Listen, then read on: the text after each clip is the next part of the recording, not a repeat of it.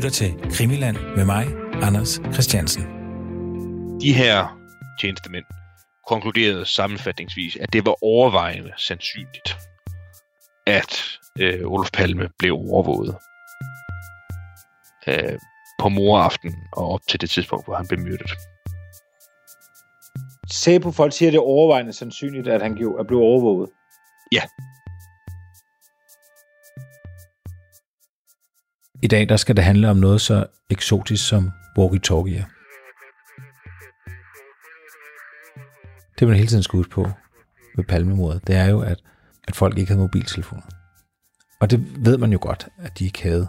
Men man skal også bare huske, hvad det betyder. Det, det er vigtigt at huske, fordi det er jo fundamentalt så stor en forskel, som mobiltelefonen har gjort i forhold til at være ude en fredag aften. Af samme grund så er old school walkie-talkier et rigtig vigtigt værktøj, hvis man vil bevæge sig rundt og samtidig være i kontakt med personer, man ikke er i nærheden af.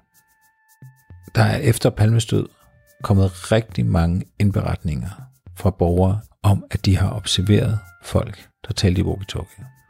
Og det, er, det er et meget omfattende materiale. Men øh, så er det godt, at vi har øh, Anders Højs. Total förvirring här. Är det verkligen Olof Palme som är skjuten? Ja. Det är det. Och han är död? Ja, Eller han är inte dödförklarad, men han är inte dödförklarad men det kan man väl nästan säga. okej. Statsminister Olof Palme är död. Altså i, i hele den her sidste øh, grundlæggende skældning, der er imellem, om det var en øh, gerningsmand, der handlede alene, eller om der lå en sammensværgelse bag. Det var selvfølgelig, om man kunne, når man undersøgte, om der var tegn på, om Olof Palme han blev overvåget. Øh, I tiden op til, men selvfølgelig navnlig den 28. februar 1986, hvor han blev myrdet. Altså undersøge de øh, indikationer, der var i retning af, øh, om Palme var udsat for fysisk overvågning. Noget af det, der også gør, at de her walkie-talkie-tip er interessante, det er, at øh, de vil for, kunne forklare, hvordan det kan være, at morderen så at sige står på plads, der hvor han gør. Han, så han står på sin plads, der hvor de kommer gående, og er det rette sted på det rette tidspunkt. Efter hvad, hvad vi har også af vidneudsagn, kan han stå roligt på sin plads og afvente, at de kommer og begår mordet. Og kan han det, fordi han på en eller anden måde har stået i kontakt med personer, der har overvågede ægteparet Palme og kunne oplyse ham om, at de ville komme gående netop det sted på det tidspunkt. Og hvis det har været tilfældet, så øh, vil det kunne have foregået ved hjælp af walkie-talkie. Altså som vi har talt om flere gange i udsendelserne, så er det jo før, de, øh, før mobiltelefonens tid. Så hvis man skulle kommunikere med hinanden, så skulle man kommunikere med hinanden via walkie-talkie. Derfor er de oplysninger, øh, der i øh, tid og sted knytter sig til mordet på Olof Palme og drejer sig om personer, en person eller flere personer, der har benyttet sig af walkie-talkie, naturligvis af interesse. Også fordi det er givet, at hvis man står og taler i walkie-talkie, så befinder der sig nogen i den anden ende, altså du står ikke og taler ud i det åbne rum. Du har, en, du har kommunikation med nogen, og så øh, er der dels definitorisk set tale om en sammensværgelse, og så er der selvfølgelig også øh, tale om, at Palme har været under en eller anden form for systematisk overvågning. Og der er også sådan nogle andre ting, der er, er, er særlig interesse i forhold til walkie-talkie-tippene. Og det er, at øh, dem, der foreligger, og der foreligger jo en hel del, skal det siges, alt efter hvordan man opgør det, så foregår, for, foreligger der vel mellem 25 og 50, er det ikke sådan også nogenlunde din fornemmelse, hvis man tager dem alle sammen med sådan øh, på tværs af, af, hvornår oplysningerne er kommet til politiet, og hvor sikre de er, og alt sådan nogle ting. Men hvis man lægger dem alle sammen i en bunke, så er der øh, 25-50 stykker, som sådan øh, er nogen, der er en lille smule ved. Mm. Ja. Et et par supplerende oplysninger kunne også være, at noget af det, der også er særligt interessant ved øh, både de, de, i hvert fald de walkie-talkie-tip, vi skal drøfte nu, men også mange af de andre, det er, at der er tale om folk, der ikke er identificeret. Altså det vil sige, både dem, vi, vi gennemgår nu her, men også mange af de andre, har det til fælles, at der er ikke nogen, der har der er trådt frem og har sagt, det var, øh, det var mig, eller det var mig og mine kammerater, det var mig, politimanden, der sammen med mine kolleger var i færd med øh, en operation, øh, og vi befandt os på det tidspunkt, hvor den person, der har, afløbet, der har indgivet tippet, befandt sig, og det vedkommende så havde ikke noget med mordet på Olof Palme at gøre, fordi det var øh, mig og mine kolleger, der var ude i et andet ærende. Hvor, hvorfor siger du det? Det, sy- det synes jeg jo er særligt interessant, øh, at, øh, at vi har at gøre med en masse oplysninger, som ikke er opklaret. Altså, de fremstår stadigvæk øh, uforklarlig i dag, og øh, i nogle tilfælde har det også været sådan, at, øh, at der så er, er fremkommet øh, nogle forklaringer, som politiet så har hævdet. Øh, altså der, det, det er blevet, de har oplyst, efter, efter et, et tip har været indgået, så har de oplyst, at det, det, der var tale øh, om, om, om de og de personer, der var ude.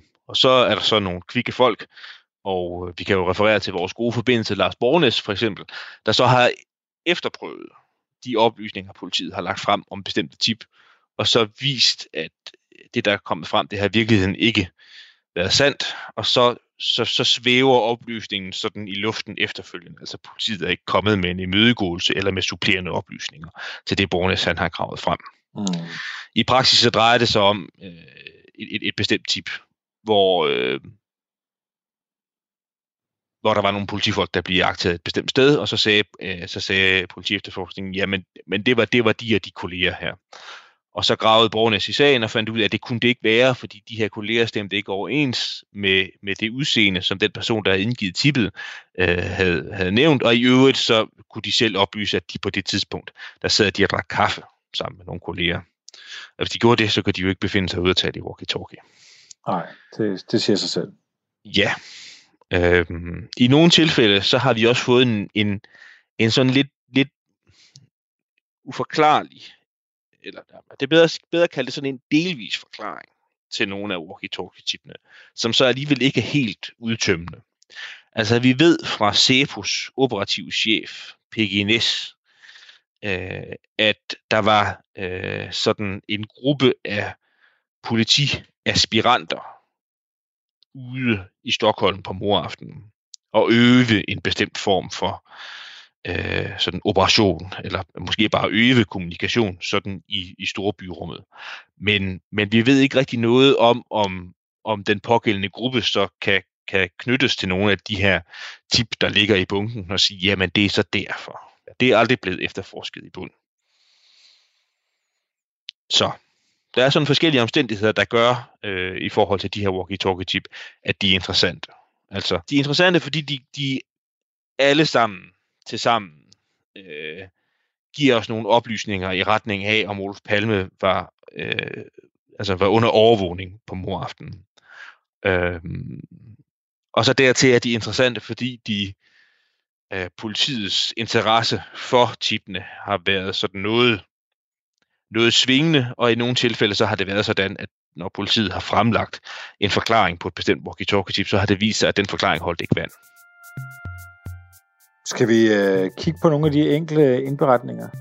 Den første, jeg har taget ud af bunken, det er øh, vidnet Leif K., en ung mand, der var øh, i selskab med, sådan, med nogle af sine gode venner. Øh, de skulle i byen i Stockholm. Og klokken 19.30 altså det vil sige, mens ægteparet Palme befinder sig i deres øh, lejlighed og sådan ved at, ved, at, ved at runde af og gøre klar til, at de skal forlade den ned med tunnelbanen, tunnelbanen, så går han øh, langs Vesterlånggatan, der hvor deres lejlighed ligger, øh, og så i en af de sådan små, enten gyder eller sådan en, en, en, en blind vej, en indfasning, der er der i Gamla Stan, så ser han en mand stå med walkie-talkie neden for deres lejlighed. Øh, og han har jo så åbenlyst, fordi han står og taler i walkie-talkie, så har han været i kontakt med nogen. Mm. Og han stod og holdt øh, adgangsdøren døren ind til opgangen i, det, i den øh, lejlighed, hvor ægteparet Palme boede, stod og holdt den under observation.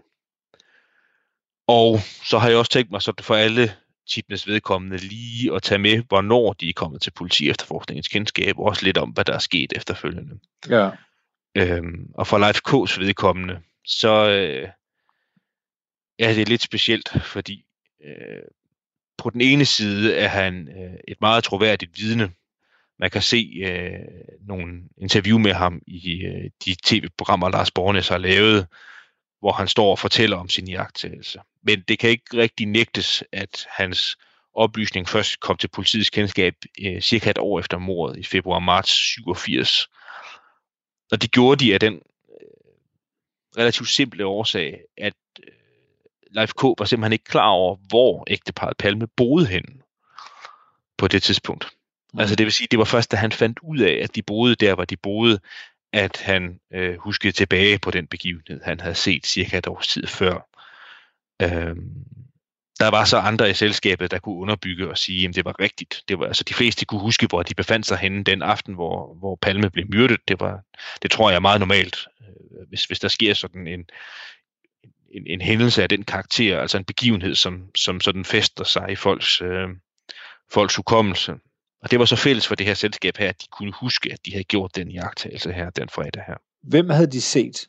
De havde set en, en, en mand, sådan en, en, en, en yngre, øh, veltrænet mand, stå dernede for. Altså en mand, der godt kunne ligne en politimand, for nu at sige det lige ud.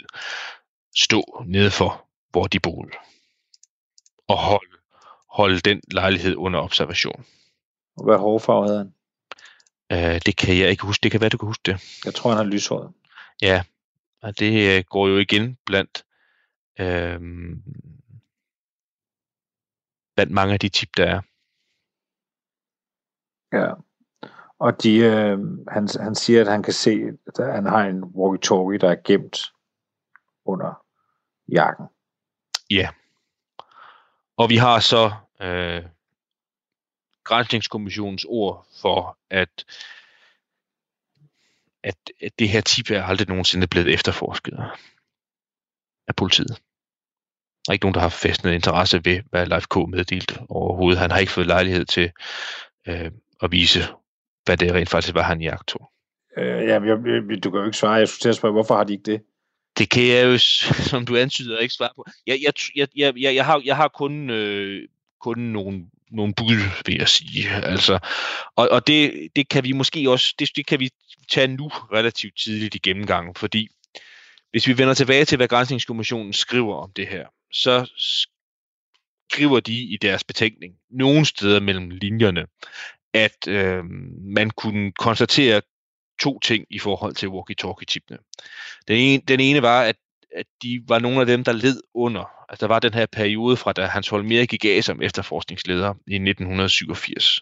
Tidligt 1987, januar eller februar. Jeg kan ikke huske helt nøjagtigt, men det er januar eller februar i hvert fald, han går af. Det er et lille, lille år efter, at mordet er sket. Øh, så er der jo sådan et... Øh, en periode fra da og indtil Hans Ølvebro bliver efterforskningsleder i uh, cirka et år efter, tidligere, altså et år efter, i januar-februar, tidligt i 1988, hvor politiets arbejde lå på det nærmeste i, i ruiner. Altså det vil sige, man havde ikke noget overblik over, øh, hvordan efterforskningen var bedrevet, hvem der var blevet øh, afhørt, hvad for nogle tip, der var blevet behandlet. Man har ikke ikke efterforsket tip systematisk overhovedet. Øhm, det hedder sig, at på et eller andet tidspunkt i 1987 eller 1988, det er vist nok i 88, finder man i finder efterforskningsledelsen finder øh, simpelthen et skab efter udsagn, der er fyldt med notitser og lapper, øh, hvor der står forskellige tip, der er kommet ind, som overhovedet ikke er blevet efterforsket. Så det er den ene forklaring kommissionen giver, det er, at der er rigtig meget, der på et kritisk tidspunkt i efterforskningen fra 87 til 88 er råd på gulvet. Det andet er, at man kan konstatere sådan nogle konjunktursvingninger i forhold til interessen for øh, walkie-talkie-tip. Fordi de peger jo i retning af, at der har ligget en sammensværgelse bag mordet. Og det viser jo ret hurtigt efter, at Hans Ølvebro fik sat nogenlunde skik på efterforskningen i 88, at det, de øh, efterforskede i retning af, det, det var en alene agerende gerningsmand. Det var at sige, det var alle sådan nogle tip, man efterforskede. Mm. Og det var ikke, det var ikke tip, der tyder på det modsatte. Så da man endelig har fået sat lidt skik på det hele og skal til at efterforske igen, så har det jo nok ikke været sådan nogle oplysninger som dem, Life K og nogle af de andre, vi kommer tilbage til, der har været prioriteret højst. Jeg interesserer sig mere for Christa Patterson. Men, men det der med, at man finder et skab, altså det er jo som, når et barn rydder op på værelset. Fuldstændig. Det skulle være så det er sådan, som, som situationen er gengivet efterfølgende. Altså, post Hans Holmer, så finder man en masse dokumenter, som overhovedet ikke er blevet efterforsket. Jamen, altså. Ja, og der, altså, man kan selvfølgelig sige, de fik mange tips ind. Men omvendt, så havde de altså heller ikke andet, de skulle lave. Det var det, de var til stede for, må man sige. Det var deres job. Ja. Nå, hvis vi bevæger os videre. Øh, Palme sidder øh, oppe i lejligheden sammen med Lisbeth. Klokken er, er 19. Der står sandsynligvis en, øh, en med en walkie-talkie nede foran øh, Øh, og, og holder øje. Hvis vi bevæger os videre i, i tid og rum, hvad, hvad er så det næste? Øh. Det næste, jeg har taget ud af bunken, det er øh, vidnet Ulla S., som befinder sig ved den øh, tunnelbanestation. Øh, Gamla Storn hedder den, den tunnelbanestation, som ægteparet Palme går ned øh, for at tage tunnelbanen fra. Og hun har, Ulla S. er sådan en, vel en, en midaldrende kvinde omkring de 50-55 år. Det er i 1986, og øh, hun har forskellige job, men arbejder blandt andet som, øh, så vidt de husker, redaktionssekretær, eller i hvert fald har et andet kontorjob ved, ved en stor svensk avis. Så øh, hun er undervejs fra job til job. Så vidt de husker også, er hun på vej hjem. Det er en af de to ting i hvert fald fra sit, øh, fra sit job. Øhm, og hun er også med tunnelbanen til Gamla Stan station. Og øh, ankommer omkring kl. 20.30. Og der øh, ser hun på den perron, hvor hun stiger af, der er to perroner, øh, fordi tunnelbanen selvfølgelig, den går i hver sin retning. Så hun stiger af i den retning, hvor hun ankommer, og så da hun går ned langs perronen, så ser hun øh, en mand med en walkie-talkie sådan inden for sin frakke, og øh, supplerer i øvrigt øh, senere, da hun, da hun øh, afgiver oplysninger. Det kan jeg måske lige sige, det sker den 5. 5. marts, altså det vil sige i ugen umiddelbart efter, at Palme er blevet myrdet. Da, da det, hun, da, det hun spontant tænker, da hun ser den her mand stå med en walkie-talkie inden for sin jakke, det er, at, øh, at politiet eller SEPO er ude i aften. De foretager sig et eller andet bestemt. Hun associerer, associerer umiddelbart den mand, hun ser, med en polititjenestemand øh, eller en, der måske kan arbejde for SEPO. Og så går hun, går hun ud af tunnelbanestationen, og ved sådan, igen, så den smal gyde, eller en indfasning ved en ejendom, da hun kommer ud. Øh, og det er jo så, hvad, 2-3-4 minutter efter, øh, at hun har set mand på perronen, så ser hun en mand stå derude også og holde, holde den udgang fra, fra stationen under opsyn. En mand, der står med en, med en øh, synligt med en walkie-talkie. Mm. Øhm, og jeg synes både, når man læser Ulla S. oplysninger, men altså man kan også se hende, hun vågede nogle år efter at stå frem, øh, har været med i forskellige tv-programmer. Øh, det samme som Live K, et øh, ganske almindelig, havde jeg snart sagt gennemsnit svensker, troværdig svensker, øh, øh, fast job og orden i tilværelsen, der sådan kunne fortælle helt præcis, hvad det var, hun havde set, øh, som virker meget troværdig. Og hun fik så til gengæld så også lejlighed til den øh, 11. marts 86, det vil sige en lille uge efter hun havde ringet ind og givet oplysningerne videre, øh, fik hun lejlighed til at vise, hvad det var, hun havde set, der hvor hun befandt sig. Mm. Var lidt skuffet over øh, de to politifolks interesse, men ikke desto mindre fik hun lejlighed til at vise det, og så skete der egentlig ikke så meget efterfølgende. Ikke så, ikke så vidt jeg ved i hvert fald. Altså, det, var ikke, det var ikke noget, politiet efterforskede ret meget nærmere, og Ulla S. fik ikke efterfølgende oplysninger om, hvad der var sket. Og så er de så senere, den her jagttagelse, ligesom Leif K's, senere kommet til offentlighedens kendskab, og hun har trådt frem. Og skal vi, lade, vi, vi, vi kan lige repetere, fordi nu var der en indledning, hvor vi talte lidt om, om, om, om, om når det viste sig, at politiet lagde en bestemt forklaring frem, så viste det sig, at den holdt ikke, og det var også et tilfælde med, med Ulla S. tip, fordi øh, der hævdede politiet efterfølgende, at øh, det var øh, to øh, politifolk, to unge politifolk fra det, vi vel sådan lidt forenklet kan kalde det svenske bagmandspoliti, eller sådan nogen, der efterforsker økonomisk kriminalitet, der havde været til stede i en overvågningsoperation. Og der var det så, Lars Bornes var så kvik, så han fik fat i navnene på dem, politiet hævdede, det havde været, tog kontakt til dem. Øh, og så viste det sig så, øh, at de, de, de to folk dels var for unge i forhold, altså udseendet stemte ikke overens med det, Ulla S. havde sagt, og de sagde selv, at øh, på det tidspunkt her, der havde de siddet og holdt kaffepauser sammen med stationspersonalet. Mm. Så derfor kunne de ikke befinde sig der. Og så, så, så skete der, øh, ja, så endte det sådan lidt i et limbo med, at så sagde politi efterforskningen egentlig ikke så meget mere efterfølgende. Nå, det var så ikke dem. Jeg vide, hvem det var? Og, og de skulle efter sine have omtalt hende som en posedame. Ja, det er så også en af de lidt øh, underlige aspekter ved øh, Ulla S. udsagn. Det er som sagt, at sådan virker hun i hvert fald på mig, og du kan selvfølgelig supplere, at når man, når man så fik hende, fik hende at se i, i, i fjernsynet og sådan ellers øh, hørte om hende, hørte øh, Lars Bornes vidende værdsættelse af hende, så var hun bestemt ikke. Altså hun var som sagt et øh, ganske almindelig arbejdsom svensker, øh, der bestemt ikke var nogen posedame-typer. Mm. Hvorfor følte politiet så trang til at hænge den her dame ud som en posedame? Ja. Det er meget underligt.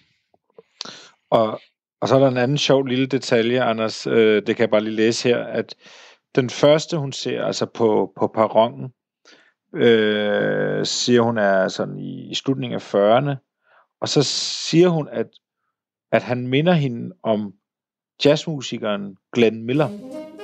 Ja, den historie har jeg også godt, godt hørt. Det er sådan en underlig detalje, altså Glenn Miller, som, som var, han døde vist i et flystyrt under 2. verdenskrig, så vidt jeg husker. Ham med uh, In The Mood, hvis der er nogen, der kender den uh, uh, jazz-klassiker.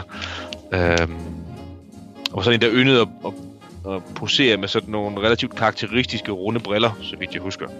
Så igen, altså hun har lavet en eller anden form for klar association som i hvert fald burde være noget, som var interesse for politiet. Jeg prøver bare lige at se her. Ja, og hun beskriver den anden mand. Altså, der står ham, Glenn Miller står op på perronen, og så er der en, en mand, nu den samme alder, men noget kraftigere, som hun så ser på den her, i den her smøge, eller den her lille gade. Og han har runde kinder. Men, men så er det jo faktisk tre forskellige personer, der er blevet observeret. Det er det jo formentlig nok. Altså, øhm, hvis vi sådan skal, skal lægge sammen, altså, så er Leif K's observation, det er en mand, og det her, det er to andre mænd. I, I den periode, hvor ægteparet Palme befinder sig i biografen, er der ikke så mange walkie-talkie-tip. Mm. Og det kan der kan selvfølgelig være den forklaring, at hvis der er tale om en overvågningsoperation, så ved de personer, der overvåger Palme, og Lisbeth Palme, at hvor han befinder sig henne. Ja. Så det er ikke nødvendigt øh, at have folk posteret ude så mange steder for at se efter dem. Men den næste, jeg har taget ud, det er et øh, vidne, Suniva T, som øh, befinder sig i sit øh, hjem på Drottningegatan, og den ligger, hvis vi har Sveavæggen som den her lange øh, motorgade, der går igennem, hvor, hvor Gran øh, ligger som det øverste punkt, og så det sted, hvor Palme bliver myrdet, det ligger som det laveste punkt. Hvis man så hopper cirka sådan et par gader, to eller tre gader, øh, derfra, altså det vil sige nogle 100 meter, så går den her Drottningegatan som en tilsvarende lang gade ind igennem Stockholm. Øh, Sunniva og hendes mand har, øh, haft en gæst til middag, som går cirka ved 22.45 tiden. Øhm, og Sunniva sætter sig hen til vinduet der, hvor de bor, øh, for at ryge et par cigaretter. Hun, vinduet vender ud mod Drottningegatan, øh, og hun åbner det lidt på klem, givetvis for at få røgen ud. Sunniva T. sidder og jagter en, så en, en bil, der holder nede på gaden, som er bemalet på en karakteristisk måde, og også har nogle kendingsbogstaver på sig. Og nu må du måske supplere mig, men det er lidt uklart for mig, om de kendingsbogstaver er synlige på bilen, eller om de er synlige ved bilens forrude eller bagspejl. Men der er i hvert fald nogle, nogle kendingsbogstaver, som Universitet kan sidde og kigge ud af vinduet og sidde og se. Også huske til dels. Og i den bil, hun jagter, øh, er der øh, en mand i sådan noget uniformslignende tøj, en overall eller noget den dur i, i en blå farve, som sidder og betjener sådan noget apparatur inde i bilen. Altså noget, hvor der er nogle knapper og nogle øh, man kan trykke på, og nogle, nogle hjul, man kan dreje på. Det er sådan nogenlunde det der, hvor hun, den måde, hun forklarer det på. Og cirka klokken 23, så kan hun høre, at den mand, der sidder nede i bilen, han sidder og taler i sådan en walkie-talkie-mikrofon. Og så siger han noget i retning af, ja, eller ja så, derhenne, eller deroppe. Og så lægger han den her walkie-talkie-mikrofon for sig. Det er sådan en, der har et kabel i sig. Den er formentlig koblet til et eller andet anlæg ind i bilen, ligger fra sig, sætter sig ind i bilen og kører meget, meget hurtigt derfra. Hvis vi skal tænke palmemordet ind i det, og det skal vi naturligvis, så kører han i retning af, hvor biografen den befinder sig. Skal vi se, det er 23 øh, 00, så er Palme på vej ud af biografen. De må stå sådan omkring, enten være i biografen, ikke? eller stå udenfor. De må være øh, inde i biografen nu, så vidt jeg sådan lige kan regne mig frem til. Altså, øh, men, men filmen må være forbi. Og jeg kan, jeg kan ikke læse mig til, hvor øh, bilen har de her kendingsbogstaver, men det er altså ikke nummerpladen, vi snakker om, men der er sådan noget, nogle, nogle fire cifre, og hun kan ikke huske, om det er 0502, 0520 eller 0522, der står. Men det, det er sådan nogenlunde de tal, hun kan se. Ja, altså begge oplysninger er vi jo nødt til at sige har, har floreret, at det enten var nogen, der fremgik på bilens forrude, eller, eller synlige ved ruden, eller, eller påklæbet på bilen. Mm. Men de har i hvert fald været så synlige, så hun, altså, hun, hun har boet i sådan en, en beboelsesejendom og siddet ved det her vindue her og haft det på klem. Hun har siddet, så hun kan se det på, på vel, hvad, 5 meters afstand eller sådan noget. Og hun kunne se de her øh, nummertal. Og der er så blevet gættet, det kan vi jo så også godt referere efterfølgende, blevet gættet på, at, øh, at det er en bil, der, der, der enten er en form for kommunikationscentral, eller rummer det, der hedder en, øh, en repeater. Altså, jeg er ikke på nogen som helst måde ekspert i radiokommunikation. Men så vidt jeg ved, så øh, i og med det er som radiobølger, så fungerer det bedst, hvis du befinder dig i relativt åbent land, hvor du kan sende fra den ene til den anden. Men hvis du befinder dig i en by, hvor der er højdeforskelle og høje øh, ejendomme, så øh, svækker det signalstyrken. Og hvis du så har øh, øh, en, en bil, der kan øh, enten altså virke ligesom en forstærker, altså den, den, den modtager signalet og sender det videre sådan i overført betydning, så kan det have været sådan en bil her. Det skal måske lige nævnes, bare sådan supplerende, også fordi den oplysning har vi også haft med ved de andre, at Suniva henvender sig til politiet den 19. marts. Det, der er lidt underligt, synes jeg, når man undersøger, hvordan Sunivatés oplysninger er blevet efterforsket, det er, at man har gået utrolig meget op i, at man fra politiets side meget, meget gerne vil have, at det var et, øh, altså det var en vægter fra et vægterfirma, der befandt sig dernede. Det vil sige, hvis man skal være en lille smule mistroisk, og det er vi jo nødt til at være nogle gange, så har politiet været påfaldende optaget af at bevise, at det i hvert fald ikke var en politimand, der var der, end at det var en vægter, der var der i sin bil. Det var noget, vist nok, så hvis man skal spidsformulere det lidt, det første politiet begyndte at efterforske, efter de havde fået Sunniva T's oplysninger. Det var, det var der vist en vægter, du så. Må ikke det var en vægter. Men de har ikke kunne finde... Nej, den pågældende person er ligesom ved de andre tilfælde ikke identificeret. Det vil sige, politiet har, det er ikke lykkedes for politiets efterforskning. Øh, og, og nå frem til, hvem det var, og, og vedkommende har sådan set heller ikke øh, meldt sig selv og sagt, det var mig. Altså fordi det hører så også med til historien, at, at Sunniva T's oplysninger har jo også været fremme i massemedierne. Og det resulterede så heller ikke i, at der var en eller anden person, der henvendte sig og sagde, det var mig. Det var mig, der var der i den der bil der. Jeg husker, så mange viderne tydeligt kunne huske, hvad de lavede den 28. februar 1986, så var der ikke en vægter, der sagde, jeg husker tydeligt den aften. Det var mig, der holdt dernede i min, i min sab, der på Drottningegarten. Og det var mig, der råbte, øh, ja så, deroppe. Og det gjorde jeg, fordi det er der aldrig nogen, der har gjort. Nej. Og det, det er du ret i, det er jo påfaldende. Ja. Den næste, jeg har taget med øh, i bunken, er så fra minutterne umiddelbart efter, at øh, Palme blev myrdet. Det er vidnet Magnus P. og hans hustru, der henvender sig til politiet den øh, 24. marts, det vil sige sådan en, tre ugers tid efter mordet. De har været ude at spille bingo eller lotto eller sådan noget lignende ved øh, ja, i nogle lokaler, der befinder sig øh, ved, ved Høtorget, altså sådan et, en, et relativt stort en åben plads, et åbent torv, der ligger et par hundrede meter fra der, hvor Palme blev myrdet. Sådan forenklet sagt på samme fortorv, hvor mordet er sket, bare lidt længere oppe af vejen. Der står de. Øh, og så ser de en, øh, en, en ung mand, sådan gå lidt forhastet, gå, kom gående over fra, den, fra, den, fra det andet fortov, og så krydser gaden og kommer gående over ved det samme fortov, hvor de befinder sig.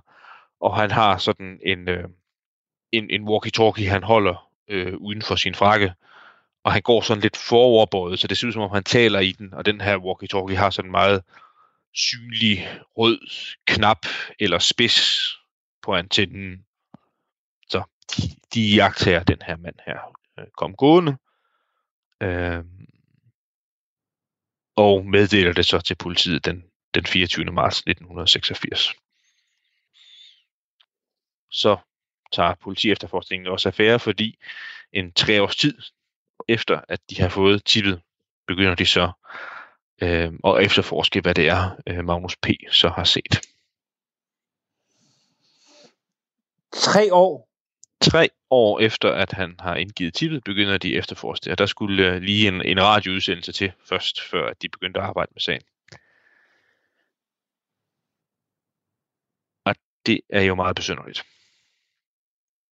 Som ved nogle af de andre oplysninger kan vi nævne, at Magnus P. har også senere øh, trådt frem øh, i offentligheden og giver så umiddelbart et meget, meget troværdigt indtryk. Sådan, de, de var nok også sådan på alder med Ulla S., måske lidt ældre, 55-60 år, et ældre ægtepar, der havde været afsted, spille lotto eller bingo, øh, og så gjorde den her jagttagelse her. Og der er sådan nogle, synes jeg, lidt supplerende oplysninger, vi, vi, vi, vi kan tage med. Det er jo alt sammen noget, der hører med til alle de her oplysninger her. Og så må, må, må lytterne, lytterne jo må tage det med, de synes er interessant. Jeg håber, de synes det mest er interessant. Men for det første så, lige præcis som den her tekst også oplyser, at den person, der har modtaget Magnus P's oplysninger, har noteret i magnen, tippet, at man må mene, at Magnus P. er et troværdigt vidne, og formentlig givet det en, en prioritet derefter. Men det er så ikke blevet efterforsket alligevel. Og som også en slags lille læsevejledningstip, så hvis man læser Grænsningskommissionens betænkning om Magnus P., så står der en af kommissionens finurlige sprogbrug, fordi man skal altid, man skal altid finde deres stillingtagen. Den skal man altid finde sådan i regibemærkninger, altså notitser. Og i dens omtale af oplysningerne fra Magnus P., så står der øh, noget i retning af, at politiets efterforskning af oplysningerne fra Magnus P. fulgte et for læserne, altså det vil sige dem, der læser Grænsningskommissionens betænkning, velkendt mønster, står der så. Sådan lidt tørt, tørt konstaterende, men spøgende. Og, og, og skal det lige ud i, i, pap for os? Hvad mener Grænsningskommissionen, de skriver det? Ja, der tror jeg jo nok, de, de mener, at de efterhånden er ved at være træt af øh, og øh, opliste walkie-talkie, gode walkie-talkie-tip, tillader jeg mig her med at kalde dem, som ikke er blevet efterforsket, eller som er blevet skubbet til side af politi efterforskningen. Det vil sige, at man kunne forestille sig, hvis vi skal flytte os tilbage til 1986, så har man ikke synes, at Magnus P's tip var interessant, fordi øh, den mand, de så, øh, var en lyshåret svensker. Det vil sige, at han var nu i klart sprog ikke kurder, Mm. og at grunden til, at hans Ølvebrugs politi efterforskning fra 1988 og frem efter, ikke har interesseret sig for de her tip her. Hvis vi sådan forestiller os, at de, det var jo Ølvebrugs efterforskning, der fandt det her skab med tip. Og vi efterforsker jo alene agerende gerningsmænd. Fint, så lægger vi det over i en bunke, vi ikke efterforsker. Men altså. Altså, han kommer op fra morpladsen af. Eller den, han kommer fra den retning. Ham ja. walkie-talkie-manden. Ja, det gør han, og der er jo ganske, ganske få 100 meter derop. Og det er, øh, altså, vi snakker 3-4 minutter efter mordet. Ja. Og igen, så kunne man jo bare, jo også bare igen have fundet frem til, jamen det var en, en betjent, der var ude og lede efter en, en morder. Og så kunne man Det- have sagt det jo. Det, man kunne have lavet en intern undersøgelse af, og sagt, jamen, øh, øh, var der nogen på plads her? Men det er jo så det samme igen. Det, det har der jo ikke været noget kontroversielt ved at meddele offentligheden. Eller bare meddele Magnus P. selv, for den sags skyld. At vi har kontrolleret dit tip. Hvis vi nu skal holde lidt med politiet her, kunne det jo godt være en, kunne det være en betjent, som er, er simpelthen ude og lede efter palmesmorter? Ja, så går han en gale vej, vil jeg sige.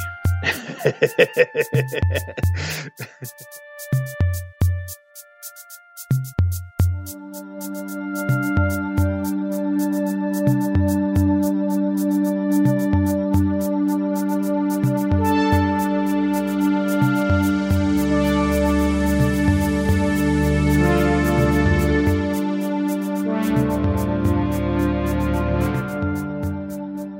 skal vi tage den sidste?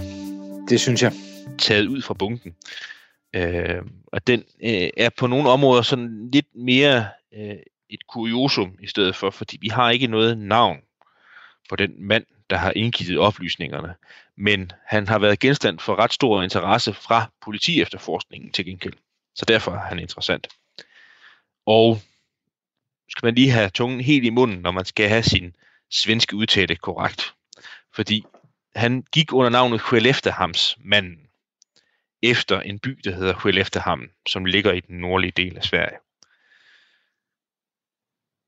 Og det er SK, der bliver til H, den der underlige lyd på svensk, som kan være lidt svært at håndtere for danskere. Nå, Skelleftehamns manden, som jo så altså ikke er identificeret, men som i et brev til politi efterforskningen, som blev modtaget enten den 5.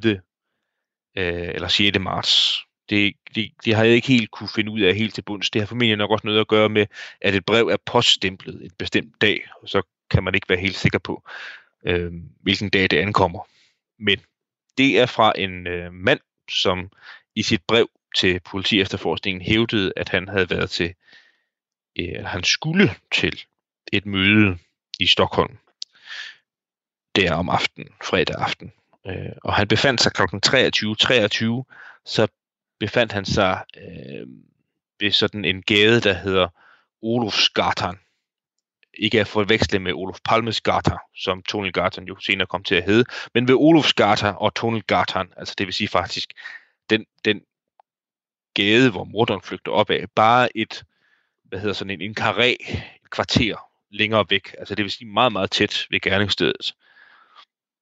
50-75 meter, eller den, den du vil sige måske 100 eller 125. Det er også ligegyldigt, men det er meget, meget tæt på i hvert fald. Mm. Der kommer han gående, og han kan huske tidspunktet, fordi han kigger på sit ur først, og så viser det 23.23. Det vil sige et halvandet to minutter efter, at mordet er sket, meget, meget tæt på, der hvor det er sket, ser han øh, en mand med en walkie-talkie. Og øh, sådan en, en, en, en mørkhåret mand, og han vedlægger en tegning af, hvordan manden så ud, og han tegnede åbenbart meget godt, ham der der sætte den ind, fordi han kunne tegne sådan en, et ansigtsprofilbillede af ham og, og, og sætte en ring om og sige, læg mærke til, at han har sådan en fremstående, udstående hage. Og så lagde ham her, Huel efter hams manden, mærke til, at han enten på Schweiz og tysk, altså den her særlige dialekt af tysk, der tales i Schweiz, eller hollandsk, øh, sagde ind i walkie-talkien, øh, das Auto, das Auto, altså bilen i bestemt form. Mm. Øh, og så egentlig ikke så øh, mange oplysninger mere end det.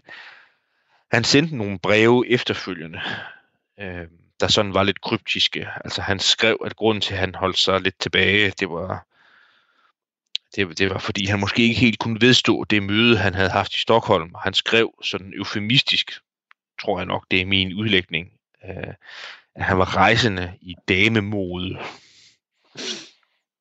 Øh, så det var derfor, han var nødt til at holde sig lidt tilbage, og han sendte, tror jeg nok, to breve mere i løbet af 1986, og måske også tidlig 87, hvor han skrev, at han var nervøs for at stå frem. Han, havde, han, havde, han var blevet truet og alle den slags ting.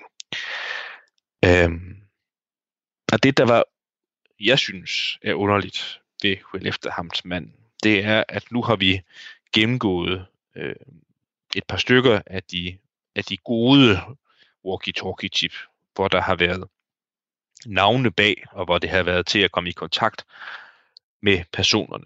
Og de er i hvert fald ikke alle sammen blevet behandlet helt rimeligt af politi efterforskningen. Altså, der er ikke blevet fuldt op på deres henvendelser. Øh, de har oplevet, når politiet så endelig har henvendt sig i ULAS tilfælde, at de ikke sådan var overvældende interesserede. Hvorimod, når det gælder Quill efter hans mand, så gjorde hans hold mere det, at han talte mere eller mindre direkte med ham fra sine presse, øh, pressekonferencer. Altså, han var prioriteret op, op på det allerhøjeste niveau. Det er jo lidt underligt, Ja.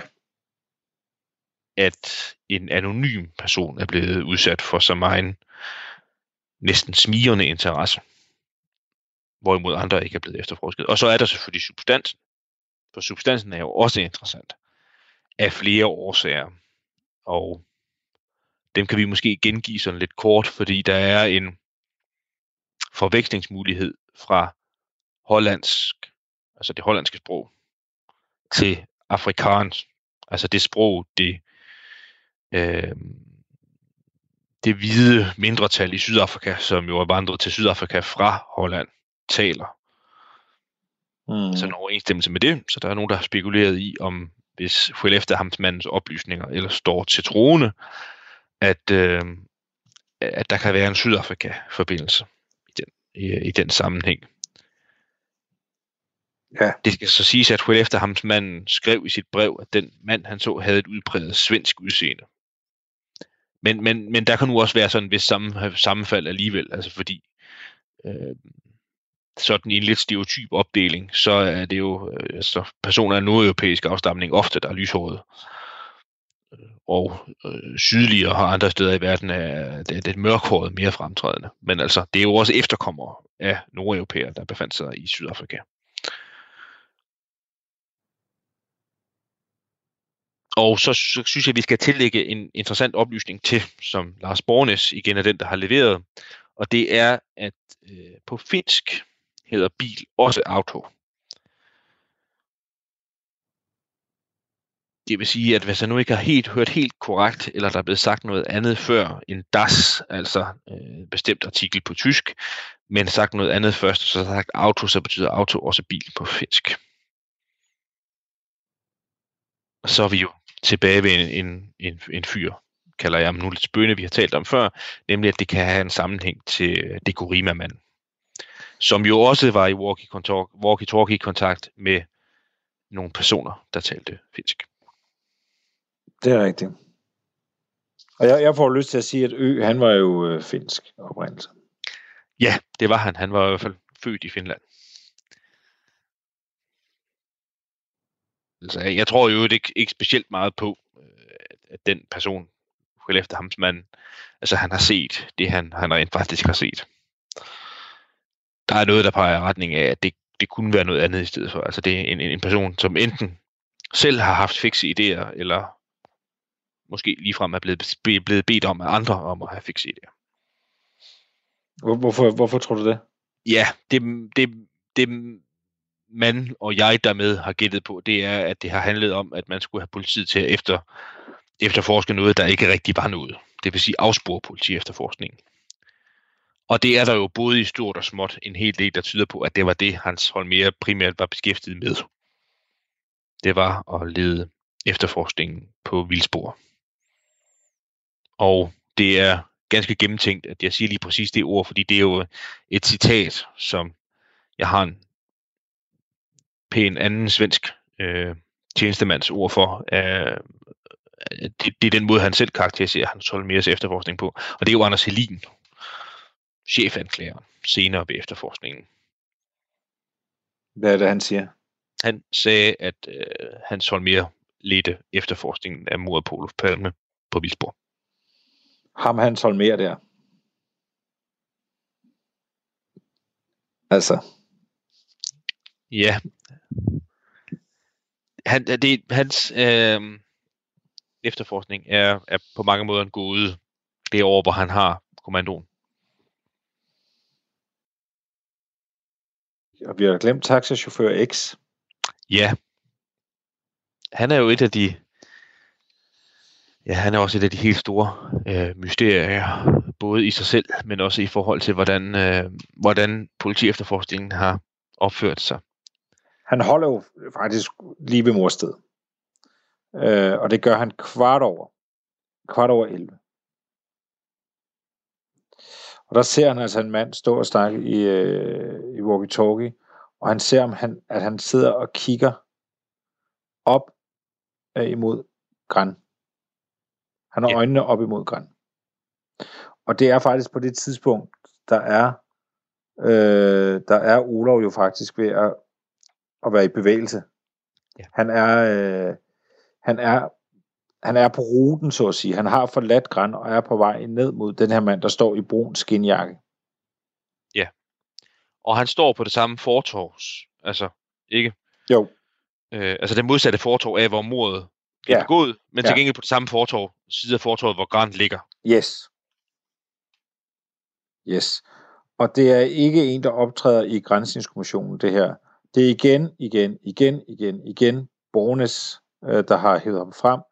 Men der er en anklager, der hedder Jørgen Almblad, der har bekræftet over for Bornes, at de har brugt, øh, han siger til Bornes, at de har brugt en del tid på det her vidne.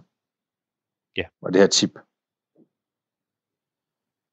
Og der kan vi så tillægge to andre ting af interesse, nemlig at øh, der er noget med en mand i brun skinjakke, der befinder sig øh, rundt omkring gerningsstedet. Øh, det øh, er dels et af vidnerne, en, øh, en mand, der er undervejs i sin limousine, som i sit første forhør oplyser om, at han iagtager Øh, altså, jeg tror faktisk, at han siger, at manden har en brun, at morderen har en brun skinjakke på. Mm. Mm. Øh, og så er der jo dekoribemanden, som vi også talte om før, hvor de to øh, kvinder også siger, at han formentlig var klædt i en brun skinjakke. Så der er en person i klædt brun skinjakke, der måske, måske ikke var i bevægelse, bevægelse omkring gerningsstedet i minutterne op til mordet. Ja, det er jo, Som, det, så heller, som så heller ikke er identificeret. som ikke er identificeret, og som jo, og det er jo, tre- nu, det, det er jo, det er jo, det er jo øh, tre vidner uafhængigt af hinanden, der har sagt det nu. Ja.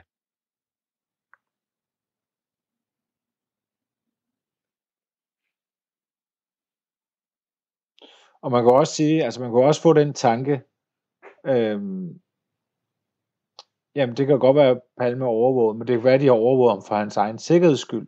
De har sagt, det kan godt være, at han har frabedt sig livvagter, men vi bliver sgu nødt til lige at, at holde øje med ham på afstand. Men så er de jo ikke klaret det særlig godt i hvert fald. Det har de for det første ikke. Altså, fordi det der er jo også blevet gættet på, at det har, har været led i sådan almindelig rutinemæssig overvågning af statsministerens gøren og laden. Mm. at det jo så i virkeligheden var en illusion, øh, den påstand, der var fremme om, at han havde han selv bestemte over hans overvågning og beskyttelse. Men at det godt kunne være, at han havde givet sine livvagter fri om formiddagen, øh, og så tog de så hjem, men så var der så til gengæld nogle andre, der sørgede for øh, at gennemføre det, uanset om Palme ville det eller ej. Mm. Så er det så meget rigtigt, som du siger, at hvis det er tilfældet, så er der jo to, to aspekter ved det. Det ene det er, at de har ikke klaret deres job ret godt. Det andet er, at de har været påfaldende uvillige til at hjælpe med at pågribe morderen efterfølgende. Fordi, så vidt vi ved, så var det jo ikke sådan, at, øh, at der kom nogle, nogle, nogle, nogle folk uden for det sådan almindelige politikorps løbende øh, og sagde, øh, hov, vi er i øvrigt også i tjeneste her til aften, og vi har øh, til formål øh, at passe på statsministeren. Så vi vil meget, meget gerne hjælpe med vores tekniske øh, udrustning med at få fat i morderen. Det er så vidt vides ikke sket.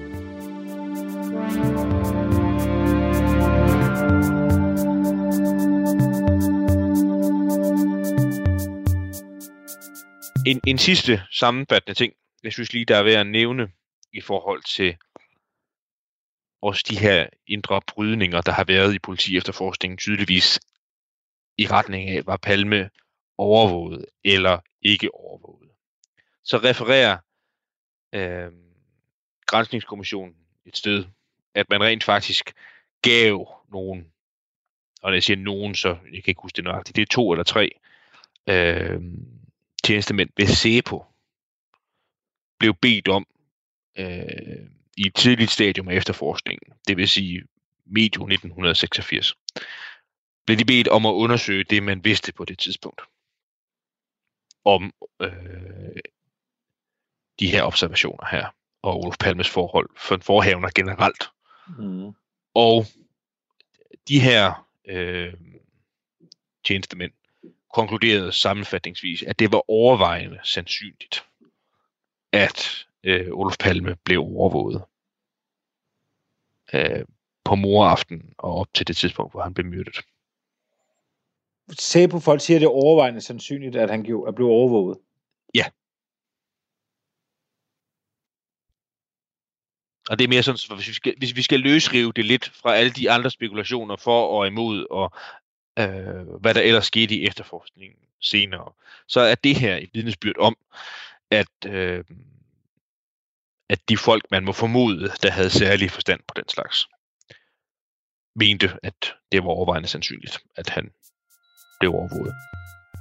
Den 11. marts 1986, der får en kriminalkommissær i SEBO til opgave at danne en gruppe, som kan undersøge, hvorvidt Olof Palme blev overvåget fysisk. Altså ikke telefonaflytninger, men var der en fysisk overvågning af Olof Palme. De afleverer deres øh, rapport den 24. april 1986, og de har undersøgt alle de tips, der er kommet ind på daværende tidspunkt. De skriver blandt andet, deres analyse taler for, at han har været overvåget fra den 27. februar til han blev myrdet den 28. februar kl. 23.21. Og ud fra deres analysemateriale, der vurderer de, at der i hvert fald har været to mennesker, som har deltaget i overvågningen. Derudover er der yderligere en person, som kan skimtes, og de konkluderer så, at overvågning har været gennemført af mindst tre personer for uden morderen. SAPO vurderer altså i 1986, at Olof Palme har været fysisk overvåget af mindst tre personer for uden morderen. De her oplysninger de øh, er at finde i øh, Grænsningskommissionens øh, rapport fra 1999.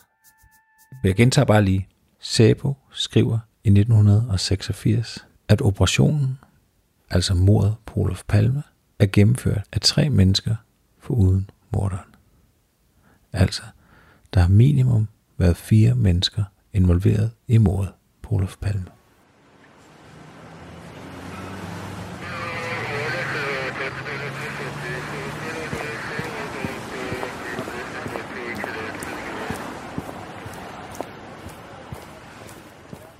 Programmet er produceret af Wingman Media for Radio 4.